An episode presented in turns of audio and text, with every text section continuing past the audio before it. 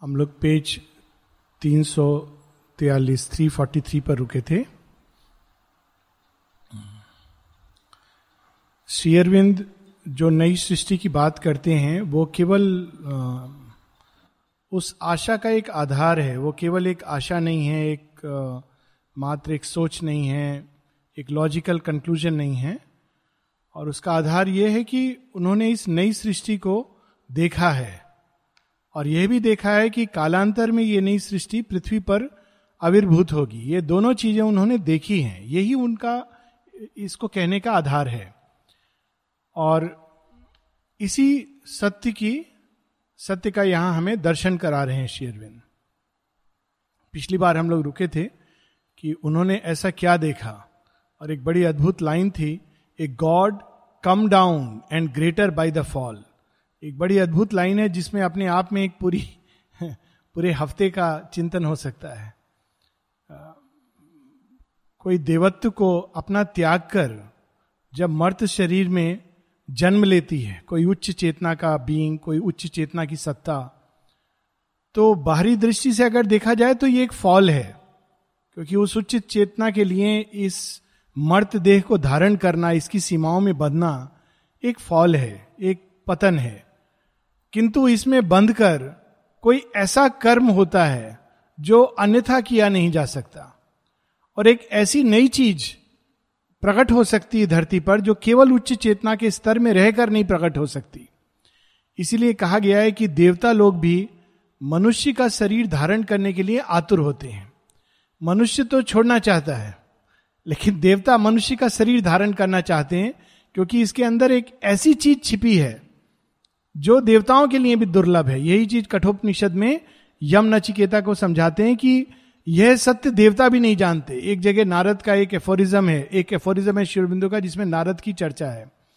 तो श्रीअरविंद लिखते हैं कि एक त्याग ऐसा होता है जो बाहर से दिखाई देता है, और एक त्याग ऐसा होता है जो राजा जनक की तरह राज वैभव के मध्य में होता है, और जिसको देखना बहुत कठिन है। यहां तक कि नारद भी धोखा खा जाते हैं राजा जनक को देखकर कि वास्तव में त्यागी पुरुष हैं, ब्रह्मज्ञानी हैं, या भोग विलास में लिप्त हैं। तो माता जी ने इसका बहुत ही सुंदर कमेंट्री दी, बहुत छोटी सी कमेंट्री दी। उन्होंने कहा नारद क्यों नहीं जान पाए राजा जनक का त्याग, क्योंकि नारद एक डेमी गॉड हैं, चैत्य का अभाव है। ये चीज केवल चैत्य की उपस्थिति से हम जान सकते हैं। और यही इस एक पंक्ति में शेरविन ने बड़े अद्भुत ढंग से, a God come down and greater by the fall. और फिर उन्होंने क्या जाना, a power arose out of my slumber's cell. उस गहन तंद्रा में जो जड़ तत्व की तंद्रा है, उसके अंदर एक छिपी हुई शक्ति है। अतिमानसिक शक्ति कहां छिपी है, वहीं छिपी है। जैसे रावण की लंका के मध्य में, अंधकार के मध्य में मां सीता छिपी हैं, वैसे ही वो गहन शक्ति, वो अतिमानसिक शक्ति वो जड़ तत्व के अंदर छिपी हुई है। Abandoning the tardy limp of the hours and the inconstant blink of mortal sight. देखिए शेरविंद कैसे दो लेवल्स पर एक ही सत्य को प्रकट करते हैं। कहा जाता है कि मनुष्य की आंखें ब्लिंक करती हैं, देवताओं की नहीं करती हैं। और वैसे ये एक लक्षण भी होता है ध्यान का कि जितना हम ध्यान में गहरा होता जाता है, उतना हम अपनी नेत्रों की ब्लिंकिंग को रोक सकते हैं। कई शेरविंद तो घंटों स्टेयर करते रहते थे, मानो ब्लिंक करना भूल गए थे। और इसका दूसरा एक जो सिंबल है वो ये है कि दिन और रात, ज्ञान और अज्ञान, जो लुका छिपी खेलते रहते हैं हम लोगों के साथ। तो यहां पर उसका वर्णन है कि अश्वपति एक ऐसी अवस्था में प्रवेश करते हैं जो मर्त जीवन में, मर्त ज्योति, मर्त दृष्टि से अलग। There where the thinker sleeps in too much light. ऐसा कहा गया है उपनिषदों में कि ये ज्ञान, ये सत्य विचार विमर्श नहीं आता। शेरविन से किसी ने पूछा विचार विमर्श करके, उन्होंने कहा विचार विमर्श का बहुत रोल नहीं है योग में, यहां तो विचारों को शांत करना होता है। तो कैसे शांत होते हैं, प्रकाश। जब प्रकाश का स्पर्श होता है तो वो अपने आप सो जाते हैं। उसके पहले वो विचार उधेड़बुन में रहते हैं. There where the thinker sleeps in too much light and intolerant flames the lone all witnessing eye hearing the word of fate from silence heart in the endless moment of eternity. It saw from timelessness the works of time. Ashwapati ने क्या देखा? उस plane पर चढ़कर हम लोग time के अंदर रहकर काल की गति को पकड़ने की चेष्टा करते हैं और वो सारे हमारे अनुमान गलत निकल जाते हैं. एक बड़ी सुंदर किताब आई है तो उसमें लिखा है कि कैसे कैसे अनुमान लोगों के गलत निकले पिछली शताब्दी में. तो 1900 जब प्रारंभ हुआ तो पॉलिटिकल सिचुएशन ऐसी थी कि इंग्लैंड और जर्मनी हाथ मिला के कंधे से कंधा मिलाकर साथ चल रहे थे और उस समय अगर कोई अनुमान लगाता और जिन्होंने अनुमान लगाया वो ये सोच रहे थे कि कालांतर में युद्ध कभी नहीं होगा और जर्मनी और इंग्लैंड विश्व की दो महाशक्तियों के रूप में उभरेंगे. 20 वर्ष के बाद सब कुछ बदल गया था. जर्मनी धूल धूसरित हो गया था. एक महाविश्व युद्ध ने सबको अपनी चपेट में ले लिया था. उसके बाद फिर भविष्यवाणी हुई कि इंग्लैंड विजयी हुआ है, जर्मनी नष्ट हो गया, अब इंग्लैंड का सूर्य वास्तव में कभी नहीं डूबेगा. और 20 साल गुजरे और बिल्कुल स्पष्ट हो रहा था कि यह ना केवल अस्त होगा, सारे संसार से अस्त हो जाएगा. उस समय अमेरिका काफी पीछे था और फिर 1940 में लोगों ने भविष्यवाणी की कि आने वाले समय में जर्मनी का तो विनाश हो चुका है, इंग्लैंड भी अस्त हो रहा है, अब कोई ऐसा देश दिख नहीं रहा जो ऊपर उठ सकेगा. और 1980 में हम देखते हैं कि America as a power starts emerging. और इसी प्रकार से जितनी भविष्यवाणियां हुई, क्योंकि हम काल की गति में फंसकर देखते हैं इसलिए हम समझ नहीं पाते, हम वर्तमान से भविष्य को जानने की चेष्टा करते हैं लेकिन वास्तव में वर्तमान के आधार पर भविष्य को हम कभी नहीं जान सकते. इसीलिए शेरविन कहते हैं कि उन्होंने किस प्लेन से यह देखा, टाइमलेसनेस, काल की गति के बाहर जाकर उन्होंने देखा कि काल चक्र किस दिशा में जा रहा है और इसलिए उन्होंने जो देखा वह सत्य है. अब क्या देखा? Over past where the lead and formulas of the mind. उस स्तर पे पहुंचकर चेतना के माइंड के जो फॉर्मूलाज हैं, ऐसा होगा, ऐसा हो सकता है, ऐसा नहीं हो सकता है, ये सब समाप्त हो जाते हैं. इफ्स एंड बट्स खत्म हो जाते हैं. Over past where the lead and formulas of the mind. Mind नहीं, अगर कोई कल्पना करता, जब अब्दुल कलाम, अभी उनकी डेथ हुई है, बड़ी सुंदर एक स्टोरी है. उन्होंने जब उनके शिक्षक नहीं किसी वैज्ञानिक से बात कर रहे थे तो उन्होंने एक भविष्य में एक संभावना बताई कि ऐसा हो सकता है, इस प्रकार के चीजें भविष्य में आ सकती हैं. तो उस व्यक्ति ने कहा नहीं, ये तो आप जो कह रहे हो ये कल्पना है, ये नहीं हो सकता. तो अब्दुल कलाम ने बड़ा सुंदर उत्तर दिया. एक किताब लेकर के आए लाइब्रेरी से जो 1870 की किताब थी और 1870 की उस किताब में लिखा था कि यह कल्पना करना कि भविष्य में कोई उड़ सकेगा असंभव है, या कोई भी ऐसी चीज होगी जो कार के वजन से ज्यादा होगी और आकाश में तैर सकेगी, यह बिल्कुल असंभव है. सारे वैज्ञानिकों ने इसको कह दिया था और अब्दुल कलाम ने दिखाकर यह कहा, देखिए उन्होंने भी 100 वर्ष पहले कहा था ये असंभव है, ये नो है. हाँ, अब मुझे इसका कंटेक्स्ट याद आ गया. ये इंडियन कंटेक्स्ट में था कि इंडिया के अंदर इस तरह की चीजें बन सकती हैं जो सैटेलाइट इस तरह की ऑर्बिट करे. और ना केवल इंडिया ने सैटेलाइट बनाई, देखिए मंगल ग्रह में पहुंच गए. तो ये उस लेवल पर, अब कभी कभी इसका अंतर्भ्यास कुछ लोगों के अंदर जाग जाता है लेकिन शेरविन ये अंतर्भाष के आधार पर नहीं बोल रहे हैं, वो सुप्रामेंटल विजन है उनका कि यह तो होगा ही, क्योंकि वहीं से कालचक्र की गति निर्धारित होती है. तो जो लोग डाउट करते हैं कि शेरविन ने जो लिखा है ऐसा होगा कि नहीं होगा, ये तो ऐसी कोई बात है कि रात को कुछ दिए बैठ करके बात करें कि सूर्य है कि नहीं है, तो एक कहेगा शायद है, सुना है, हमारे दादा परदादा कहते हैं कि सूर्य है, तो दूसरा कहेगा लेकिन हमने तो देखा नहीं, चलो हम लोग वोटिंग करते हैं कि किसी ने सूर्य को देखा, सब दीपक कहेंगे हमने नहीं देखा क्योंकि सब तो जले रात को हैं, और फिर आपस में विचार विमर्श होगा कि सूर्य है कि नहीं है, और डिस्कशन करते करते वो सूर्य निकल जाएगा। इसीलिए शेरविन ने एक लाइन लिखी है सावित्री में, God shall grow up while the wise man talk and sleep. तो यहां उन्होंने कहां से देखा, कालातीत अवस्था से काल के कर्म को देखा, काल के कृत्य को, काल की गति को देखा। Over past the obstacle of mortal space, जो कुछ हम सीमाबद्ध है उस सीमा से परे जो कुछ घटित होने वाला है, जिसका निर्णय देवताओं ने ले लिया है, वह उन्होंने देखा।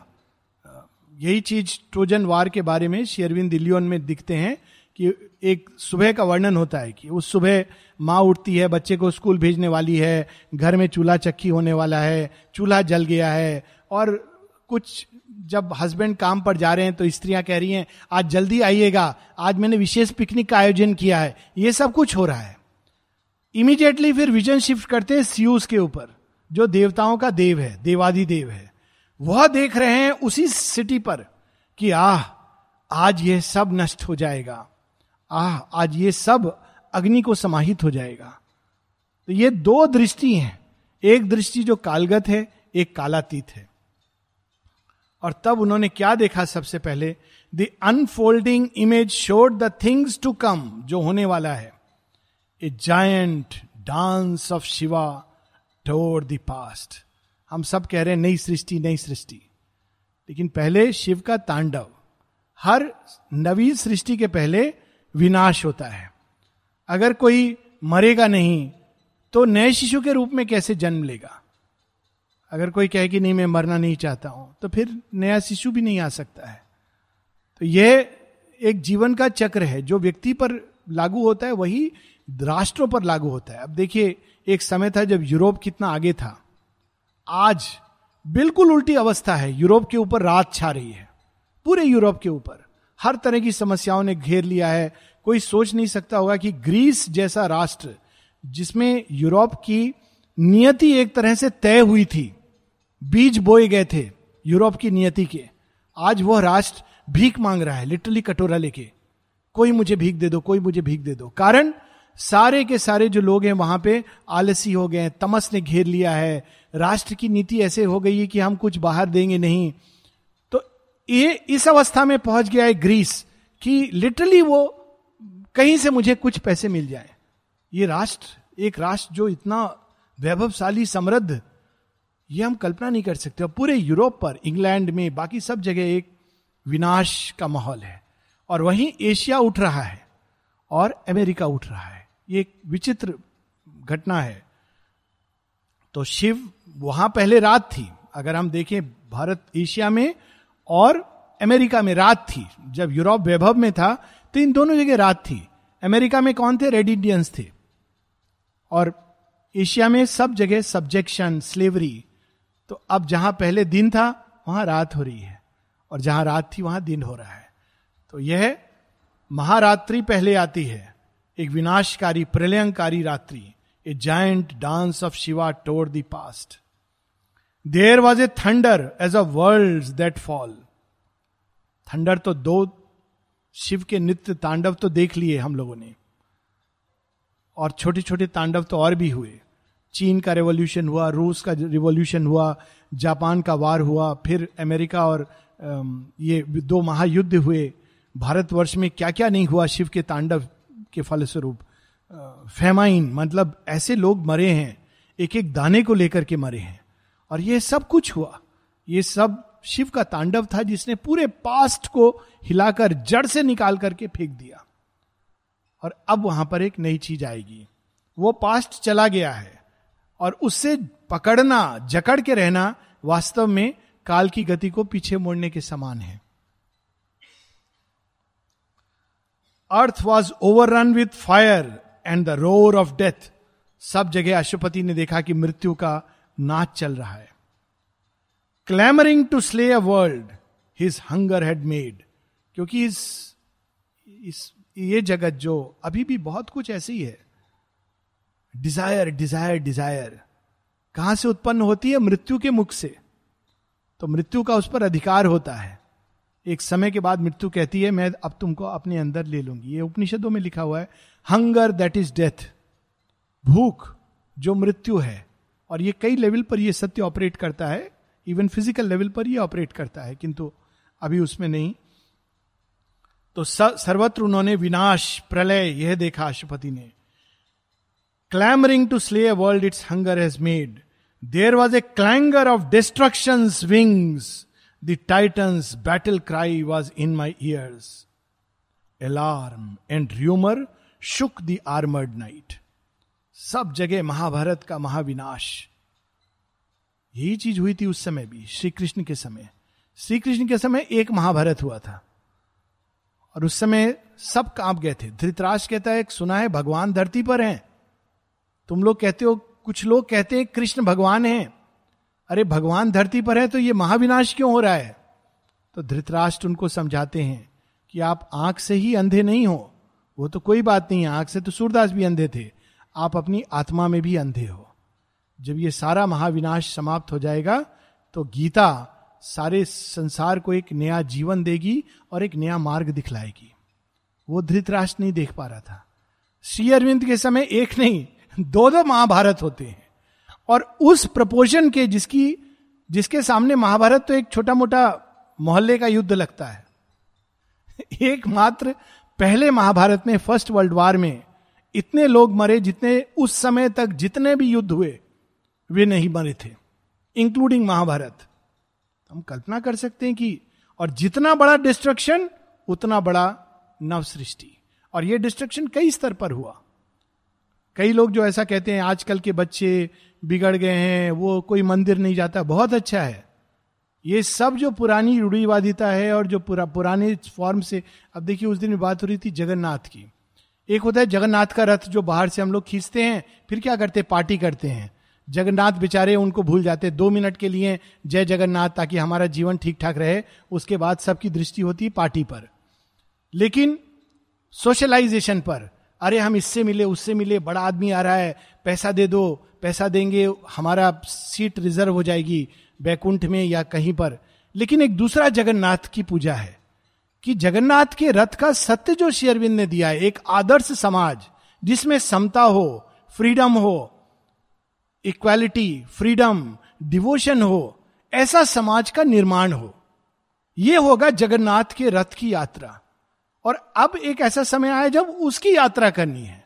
वो एक सिंबल के रूप में बहुत अच्छा था, उत्तम था, लेकिन अब वो सिंबल जाने का समय आ गया है। अब real Jagannath, the world, The Lord of the World, वे फिर से आकर अपने इस संसार को क्लेम करें। और हम अपने छोटे से जीवन में जब उन चीजों को प्रैक्टिस करते हैं जो श्री अरविंद जगन्नाथ के रथ के 4 पहियों के ऊपर बताते हैं, तब हम जगन्नाथ के रथ की यात्रा में पार्टिसिपेट करते हैं। तो बाहर की जगह अंदर। बाहर का मंदिर वो समय चला गया जहां हनुमान जी को एक छोटे से पिंजड़े में कैद कर दिया जाता था। पता नहीं देखा है कि नहीं देखा है, कई ऐसे मंदिर होते हैं जहां हनुमान जी की मूर्ति होगी और सिंगचे लगे होंगे, लोग 10 पैसा फेंकते हैं। वो समय चला गया।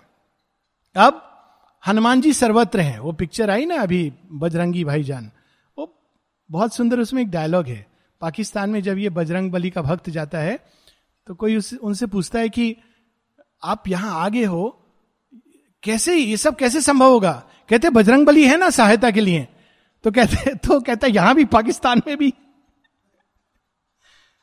ये ट्रुथ है कि वास्तव में वो किसी एक जगह कैद नहीं है, वो तो सीमाओं के परे है।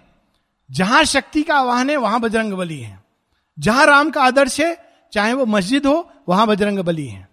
वो किसी एक व्यक्ति विशेष, संप्रदाय, समुदाय में बंधे नहीं है। तो ये एक नया युग आ रहा है, लेकिन उसके पहले महाविनाश, क्योंकि वो सब एक जैसे सती का देह सड़ने गलने लगता है तो स्वयं विष्णु उसको नष्ट करते हैं ताकि उसी की योग अग्नि के अंदर से फिर से पार्वती प्रकट हो सके। तो पहले वो देखते हैं महाविनाश, alarm and rumour shook the armoured night. तो ये तो हो रहा है और होगा। शेरविन ने इसको कहा है कली वर्जनम, और उसको एक्सप्लेन किया है। कली वर्जनम में सब कुछ समाप्त हो जाता है। फिर आगे कहते हैं पंडित लोग जब ये कहते हैं कि कलिवर्जनम में केवल बुरी चीजें समाप्त होती हैं, अच्छी चीजें समाप्त नहीं होती। वे सत्य को नहीं जानते, उसमें बुरी और अच्छी दोनों समाप्त हो जाती हैं, क्योंकि अच्छा भी एक सीमित अच्छा था ताकि एक नई चीज प्रकट हो सके। अब वो नई चीज क्या है, अब आगे उसका वर्णन है, बहुत सुंदर। I saw the omnipotent's flaming pioneers over the heavenly verge which turns towards life, come crowding down the amber stairs of birth. मैंने देखा, केवल ये नहीं देखा कि युद्ध की विभीषिका, विनाश, प्रलय, इसी तांडव के पीछे मैंने शिव का लास्य नृत्य देखा, इसी महाभारत के पीछे मैंने कृष्ण की बांसुरी भी सुनी और एक नव सृष्टि का आगमन देखा, इसी रात के पीछे मैंने उषा काल देखा। और उसमें मैंने क्या देखा, omnipotence flaming pioneers, ज्योतिर्मय देह, ज्योतिर्मय जीव जो मानव देह में आना चाह रहे हैं। कम क्राउडिंग डाउन, होड़ लगी थी उनके अंदर, हम पहुंचे जल्दी, हम पहुंचे जल्दी। उस दिन बात हो रही थी इनकी, जुडिथ टाइबर्ग, ज्योति प्रिया, माता जी के काम, मतलब इतना उन्होंने सब जगह जा जाके लेक्चर देना, अमेरिका में खासकर उन्होंने काम किया। यहां तक कि किसी ने माता जी उनको कहा, ये लेक्चर वेक्चर देना ये कुछ नहीं होता, ये योग साधना नहीं होती। तो उन्होंने माता जी को लिखा कि ये क्या मैं कर रही हूं, सही कर रही हूं, गलत कर रही हूं। माँ ने कहा, दूसरों की बात मत सुनो, तुम्हारे जैसे लोगों के कारण ही यह मैं कार्य कर पाती हूं। तुमको क्या लगता है कि अगर तुम नहीं रहोगी तो मैं किनके थ्रू कार्य करूंगी, you are an instrument of the divine work. और फिर वो पूरी तरह अपने कार्य में जुट गई। लेकिन उनका शरीर बहुत वीक था, बीमार पड़ती थी बहुत। तो एक बार माता जी को कहती, माँ आपने इतना कुछ मुझे दिया, लेकिन ये शरीर इतना कमजोर क्यों है, हर बार बीमार पड़ जाती हो, देह काम नहीं, साथ नहीं देता। माँ कहती, तुम सेवा के लिए ही जन्मी, और सेवा की इतनी अधिक अधीरता थी कि तुम जब वहां से आई तो अधीरता में तुमने कोई भी शरीर स्वीकार कर लिया, शरीर को ध्यान से नहीं देखा कि मैं किस शरीर में जा रही हूं। इस कारण तुम्हारा शरीर सहन नहीं कर पाता इस ताप को जो तुम्हारे अंदर योग अग्नि के कारण जल रहा है। This is a amazing. तो वो होड़ लगी थी उनमें कि कब हम धरती पर आए। Come crowding down the amber stairs of birth. और ये कौन है, four runners of a divine multitude, एक दिव्य परिवार जो बनने वाला है, फैलने वाला है धरती पर, उसके ये अग्रदूत हैं। ये अनाउंस करेंगे, पहले आकर बताते हैं ना कि राजा आ रहे हैं, या सूर्य की ज्योति के पहले मुर्गा, कौवे सब एक्टिव हो जाते हैं। क्या करते हैं, वो अनाउंस करते हैं। तो कोई ऐसा समझे कि कौवा और मुर्गा सूर्य को ला रहे हैं, ऐसा नहीं है। वो अनाउंसर हैं, फोर रनर्स हैं। फोर रनर्स बड़े विचित्र होते हैं, इस पर एक पूरी एक किताब लिखी जा सकती है। फोर रनर्स, मडफिश एक फोर रनर थी। मडफिश क्या होती है, वो विचित्र जीव है, छोटा सा होता है, वो ना मछली है ना कछुआ है, दोनों के बीच की एक अवस्था है। वो मिट्टी में, पानी जो होता है उसमें श्वास लेके तड़पती रहती है, वो जल की भी प्यासी है, हवा की भी प्यासी है। लेकिन मड फिश प्रकृति का पहला प्रयास है जल के बाहर जीवन को प्रकट करने का। तो इसलिए मड फिश बड़ी वैल्यूएबल है, और जितने भी इवोल्यूशनरी बायोलॉजिस्ट हैं उसको बहुत पढ़ते हैं। लेकिन वो ना इधर एडजस्टेड है ना उधर एडजस्टेड है। हम लोग भी ऐसे ही कुछ इंटरमीडियरी जीव हैं। माता जी कहती हैं बहुत सी इंटरमीडियरी स्पेसीज आएंगी, सीधा सुपरामेंटल बीइंग को मत खोजो। बीच में ऐसी प्रजातियां आएंगी जो ना यहां की होंगी ना वहां की होंगी, ना भुवनेश्वर में एडजस्टेड होंगी ना पाण्डिचेरी में एडजस्टेड होंगी, पर धीरे धीरे करके पाण्डिचेरी में एडजस्ट हो जाएंगी। जो ना अमेरिका में एडजस्टेड होंगी ना ओरोविल में एडजस्टेड होंगी, किंतु धीरे धीरे करके ओरोविल में एडजस्ट हो जाएंगी। ऐसे लोग होंगे, क्योंकि ये इंटरमीडिएट जीव हैं। Out of the paths of the morning star they came into the little room of mortal life. क्या अनुभव करेंगे वो, ओह कहाँ आ गया, कहाँ आ गया। जितने भी लोग स्पिरिचुअल लाइफ के लिए मार्क्ड होते हैं उनके जीवन में कभी ना कभी ये आभास जरूर आता है कि मैं कहाँ फंस गया। बाहरी परिस्थितियों में नहीं, जीवन में, पृथ्वी पर जब आसपास देखते हैं। माँ कहती है एक लक्षण है कि हम तैयार हो रहे हैं स्पिरिचुअल लाइफ के लिए। और जो बहुत वेल एडजस्टेड है, नहीं जीवन में क्या बुराई है, सब अच्छा है, वो वास्तव में आध्यात्मिक जीवन के लिए तैयार नहीं है। और जो ये फील करते हैं कहीं ना कहीं कि मैं सही जगह नहीं हूं, और सही जगह ढूंढते हैं कहीं नहीं मिलती, क्योंकि सही जगह तो अभी निर्माणाधीन है, उसका निर्माण नहीं हुआ है, उसका ब्लूप्रिंट तैयार हो गया है, छेनी हथौड़ी लेकर के वर्कर्स तैयार हो गए हैं, लेकिन पूरी तरह अभी वो भवन निर्माण नहीं हुआ है। जगन्नाथ के रथ की तैयारी शुरू हुई है, मटेरियल इकट्ठा हुआ है, कुछ लोग कार्य करना शुरू हो गए हैं, लेकिन लोग हैं कि अभी भी पुराने से चिपके हैं। तो कह रहे नहीं वो बेटर है, यहां कौन करे, यहां तो मालूम नहीं कब बनेगा। तो ऐसे मजदूरों की जरूरत है जो ये काम करें, और वो लोग एक इस मानव देह में आ रहे हैं इस काम के लिए। I saw them cross the twilight of an age, युग संध्या को क्रॉस करके ये आ रहे थे। This sun eyed children of a marvellous dawn, उनका परिचय उनके आंखों में है, उनको कुछ कहने की जरूरत नहीं है कि हम कौन हैं। वे एक नई ज्योति लेकर धरती पर प्रकट होंगे और उनकी नेत्र परिभाषित करेंगे जीवन को और उनको स्वयं को।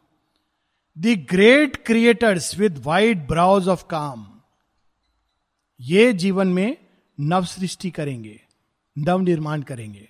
तो मनुष्य सोचता है कि नए निर्माण के लिए भगवान कैसे काम करेंगे, गवर्नमेंट बदल दें तो शायद नया निर्माण हो जाए, या एक नया एक्ट पास हो जाए पार्लियामेंट में। लेकिन शेरविन बिल्कुल स्पष्ट रूप से कह गए हैं, मनुष्य चाहता है कि मशीनरी द्वारा, गवर्नमेंट द्वारा, लेजिस्लेशन के द्वारा, कानून द्वारा संसार बदले, लेकिन ऐसा कदापि नहीं होगा। ये सोच की मूर्खता है, इट इज एन एरर। तो कैसे निर्माण होगा, भगवान दूसरा तरीका अपनाते हैं, बच्चा लोग बदल देते हैं। होता है ना, जो जेल में पैदा हुआ बच्चा, उसको ले गए वहां से, मथुरा से वृंदावन। क्या किया उन्होंने, बच्चा बदल दिया। अब वृंदावन में इस बच्चे ने आकर सब बदल दिया, सारा उनका रहन सहन, खान पीन, वे ऑफ लाइफ सब बदल दिया। 2-4 बच्चे ऐसे अगर आ जाएं बस, वो लोग पहले विश्वास करते थे नहीं मक्खन जिसने बनाया है उसकी प्रॉपर्टी है। कृष्ण जी और गोप गोपिकाओं ने कहा, किसने बोला, कौन सी किताब में लिखा है, नहीं हमारे पुरखों ने कहा, नहीं बांटो सबके साथ, हम नहीं बांटेंगे। तो उन्होंने कहा तो हम छीन झपट के आपस में बांट लेंगे। पूजा करते थे इंद्र की, तो उसने कहा किसने कहा है, नहीं हमारे शास्त्रों में लिखा है, कौन से शास्त्र में लिखा है, अरे तुम ज्यादा बहस करते हो, नहीं हम इंद्र की पूजा क्यों करें, डर के पूजा, नहीं हम डर के पूजा नहीं करेंगे, हम देवताओं से भी परे हैं। अच्छा, तो इंद्र भगवान भी आते हैं, प्रकोप दिखा के चले जाते हैं, हम धरती माँ की पूजा करेंगे, उसमें जो कुछ हमको मिलता है वो हमको इतना कुछ देती हैं, हम उनकी पूजा करेंगे। गोवर्धन की पूजा वास्तव में किसकी पूजा है, माँ धरती की पूजा है कि उनसे हमको इतना कुछ मिलता है, उनकी पूजा करेंगे। सारे मापदंड श्री कृष्ण ने बदल दिए, और अब हर घर में छोटा छोटा छोटा छोटा एक चिन्ना चिन्ना कृष्णा आ रहे हैं, और वो सबसे पहले अपने माता पिता को बदल रहे हैं। माता पिता सोचते हैं हम अपने बच्चे को बदलेंगे, हमारे जैसा बनाएंगे, लेकिन 10 साल बाद बच्चे के जैसे माता पिता बदल जाते हैं, बच्चे की तरह हाय बाय फेसबुक सब शुरू हो जाता है ना, क्योंकि ये आए ही हैं। The massive barrier breakers of the world, आजकल के, पहले पुराने बच्चे होते थे सीमा आपने बना दी, उस सीमा के परे नहीं जाएंगे, जाएंगे भी तो ऐसा दिखाएंगे सीमा में हो।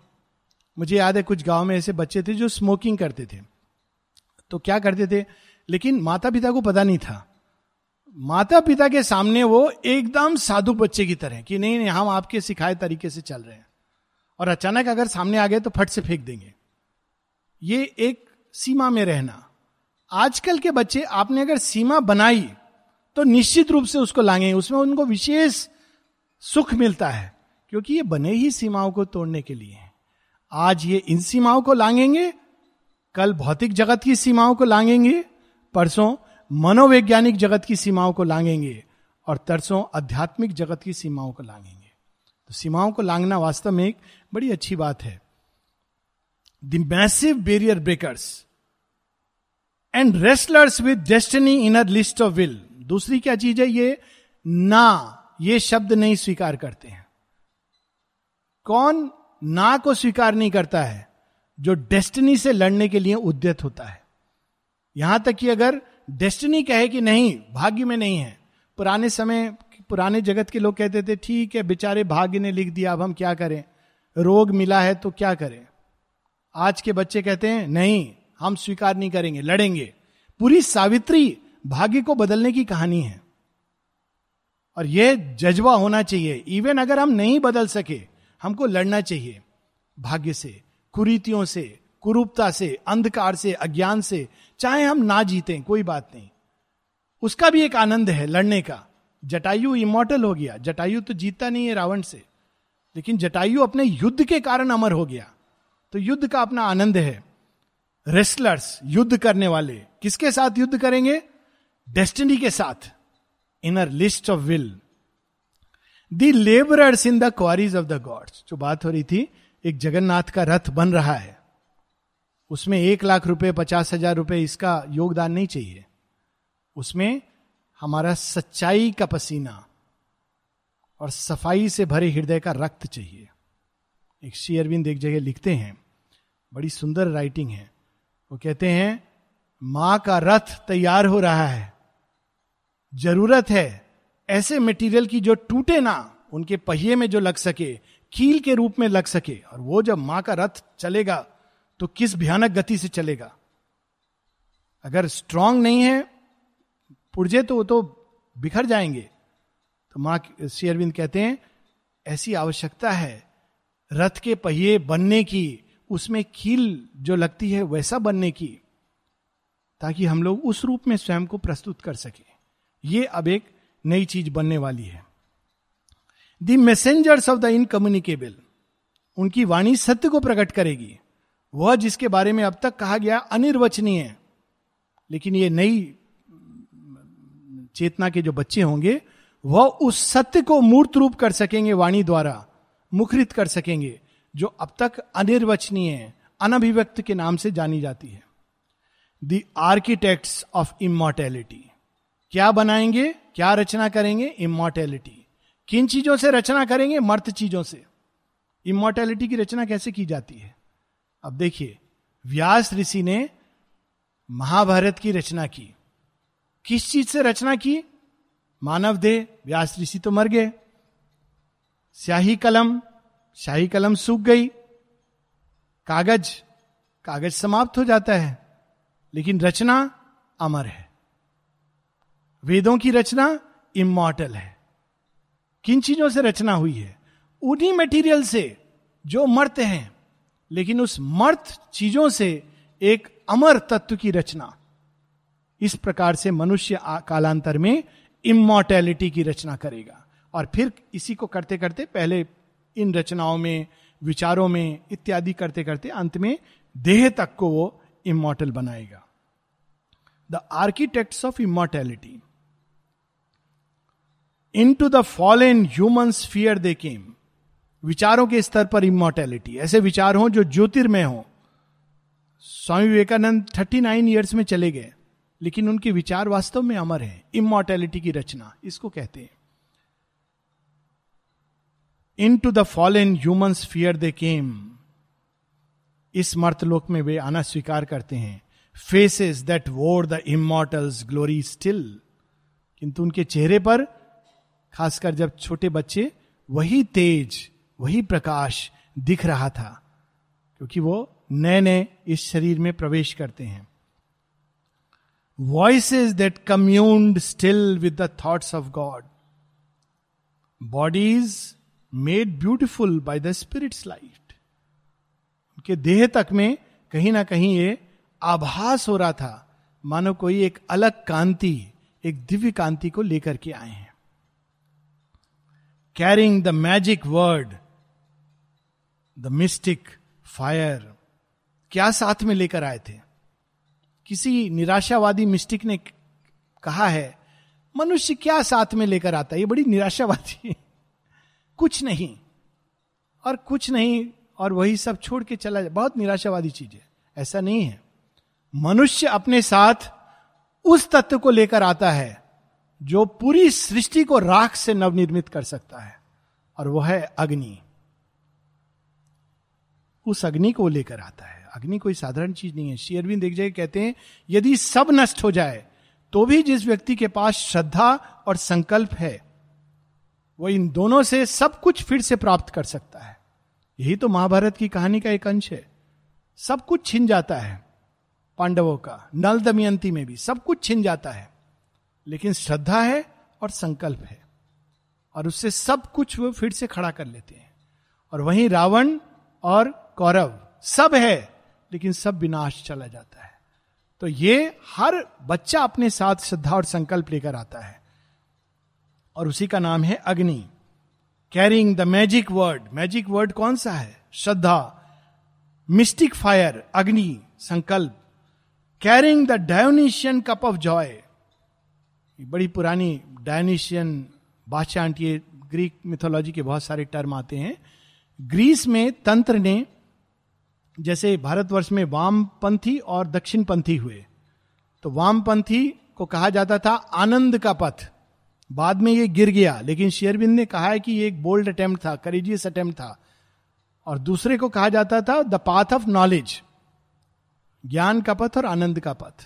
बाद में वेदांत को कहा जाने लगा path of knowledge and tantra is the path of Ananda. हर चीज में आनंद लेते हुए, वो आनंद परम आनंद की ओर जा रहे हैं। बहुत स्ट्रॉन्ग बोल्ड अटेम्प्ट है आनंद को रिफाइन करके अपने मूल तत्व तक ले जाने का। तो ग्रीस में ये जो धाराएं निकली ज्ञान की और आनंद की, उनको कहा जाता था Apollonians and Dionysians. So Apollonians जो थे वो ज्ञानपंथी थे, वेदांतिन थे, और जो डायोनिशियन थे ये तांत्रिक थे, वे आनंद का पथ अपनाते थे। और उनके कार्य, उनके जो जीवन शैली थी उसको देखकर कोई भी भ्रमित हो सकता था। जैसे तांत्रिकों की जीवन शैली, तांत्रिक किसी बाहरी अवधारणा में फिट नहीं होते हैं। वो क्या खाएंगे, क्या पिएंगे, कहाँ घूमेंगे, किसके साथ, कोई उनके सीमा नहीं है। उसी प्रकार से शेरविन का एक पत्र है जिसमें वो कहते हैं, जब किसी ने कहा आप क्यों नहीं आते हम लोगों के बीच में और आप हम लोगों को ज्ञान दीजिए, अब ये पत्र प्रकाशित हो चुका है। शेरविन कहते हैं देखो, अगर मैं तुम लोगों के बीच आ गया तो तुम लोग समझ नहीं पाओगे मुझे। और वहां पर वो कहते हैं I am a practitioner of tantra and a grihastha. ये इसको पूर्ण सत्य नहीं मान लेना चाहिए। कहते हैं मैं सब कुछ खाता पीता हूं और मेरे ऊपर कोई बंधन नहीं है। It's a very very powerful and strong statement. एक ही जगह श्री अरविंद अपने उस रूप का उद्घाटन करते हैं जो सर्वभोक्तारम। Shri Krishna same thing we see. वो ये तंत्र नहीं है जो यंत्र द्वारा लोग छोटे मोटे ब्लैक मैजिक प्रैक्टिस करते हैं। That is not tantra. The real tantra जिसमें भगवान के आनंद को हर जगह ढूंढ लेते हैं। तो यहां पर कैरिंग द डायोनिशियन, तो डायोनिशियन जो होते थे उनकी इस प्रकार की जीवन, जो ज्ञानपंथी थे वेदांतिन वो एक उनका एक पंडित की तरह ठीक सीमाओं में मर्यादित ढंग से रहते थे, लेकिन डायोनिशियन अमर्यादित होते थे। इसीलिए वे भी कालांतर में गिर गए जैसे वामपंथी गिरे, लेकिन उसके पीछे एक सत्य था और कालांतर में ये बच्चे उस सत्य को प्रकट करेंगे। Approaching eyes of a diviner man, lips chanting an unknown anthem of the soul, feet echoing in the corridors of time. काल के कक्ष में ये बच्चे भ्रमण करेंगे और उनकी वाणी एक ऐसे सत्य को प्रकट करेगी जो धरती पर अभी प्रकट नहीं हुआ। High priests of wisdom, sweetness, might and bliss. अब देखिए 3-4 लाइन हैं जो बड़ी सुंदर हैं। पुराने जगत में 4 श्रेणी थी मनुष्य की, शूद्र, वैश्य, क्षत्रिय और ब्राह्मण। शूद्र क्या थे? कर्म प्रधान थे। वैश्य क्या थे? प्राण प्रधान थे। क्षत्रिय क्या थे? शक्ति प्रधान थे। और ब्राह्मण क्या थे? ज्ञान प्रधान थे। ये सब अलग अलग थे। अब ये सबको तोड़ डाला है भगवान ने। अब इन सबको मिलाकर के, इस एक्सपीरियंस को मिट्टी के में मिलाकर एक नया बीइंग आएगा जिसके अंदर ब्राह्मण तत्व भी होगा लेकिन अपने परम चरम उत्कर्ष पर, जिसके अंदर क्षत्रिय तत्व भी होगा लेकिन अपनी चरम उत्कर्ष पर, जिसके अंदर वैश्य तत्व भी होगा लेकिन चरम उत्कर्ष पर, और जिसके अंदर सेवा के रूप में शूद्र तत्व भी होगा लेकिन अपने चरम उत्कर्ष पर। पुरुष सूक्त में लिखा है ना कि भगवान के 4 भागों से ये प्रकट हुए हैं। तो देखिए अब उसका वर्णन है न्यू बीइंग का। वो केवल ज्ञानी नहीं होगा, high priest of wisdom, sweetness, माधुर्य भी होगा उसके अंदर. High priest of wisdom, sweetness, might and bliss. शक्तिशाली भी होगा, युद्ध भी करना हो तो वो उससे कतराएगा नहीं. ब्लिस, आनंद के लिए भी वो आनंद को अपने अंदर धारण किए रहेगा. High priest, discoverers of beauty sunlit way, और सौंदर्य के प्रति वो उपेक्षा भाव नहीं रखेगा, वो धरती में सौंदर्य को भी स्थापित करेगा. आप देखिए एक ही व्यक्ति में ये सारे गुण, विजडम भी हो, साथ में माधुर्य भी हो, शक्ति भी हो, आनंद हो, सौंदर्य हो, लेकिन साथ में केंद्र में and swimmers of love's laughing fiery floods, हृदय के अंदर अगाध प्रेम हो, एक ऐसा प्रेम जो सब कुछ अपने अंदर डुबा दे, ऐसा प्रेम भी हो. ऐसा मॉडल तो पुराने जगत में था नहीं. शेरविन इसकी बात कर, और कहीं कहीं कल्पना की गई है. राम के अंदर सुकुमार भी हैं, प्रेम भी ऐसा करते हैं जानकी के साथ कि भाव विवल होकर पत्ते से पूछ रहे हैं, डाली से पूछ रहे हैं, जानकी को देखा, जानकी को देखा, जानकी को देखा. और वही राम जब धनुष उठाते हैं तो काल को कहते हैं कि आ जाओ हमारे सामने, युद्ध हम तुमसे भी करेंगे. निर्भीक हैं, निर्भय हैं. राजा होते हैं तो एकदम जस्टिस के साथ, और वहीं जब दयावान होते हैं तो अपने ही शत्रु को झट से क्षमा कर देते हैं. ये वास्तव में भविष्य के मनुष्य की कल्पना है. तो यहां पर हम देखते हैं वे सब कुछ गुण इसमें होंगे नई चेतना के बच्चों में और नई चेतना के प्रजाति में.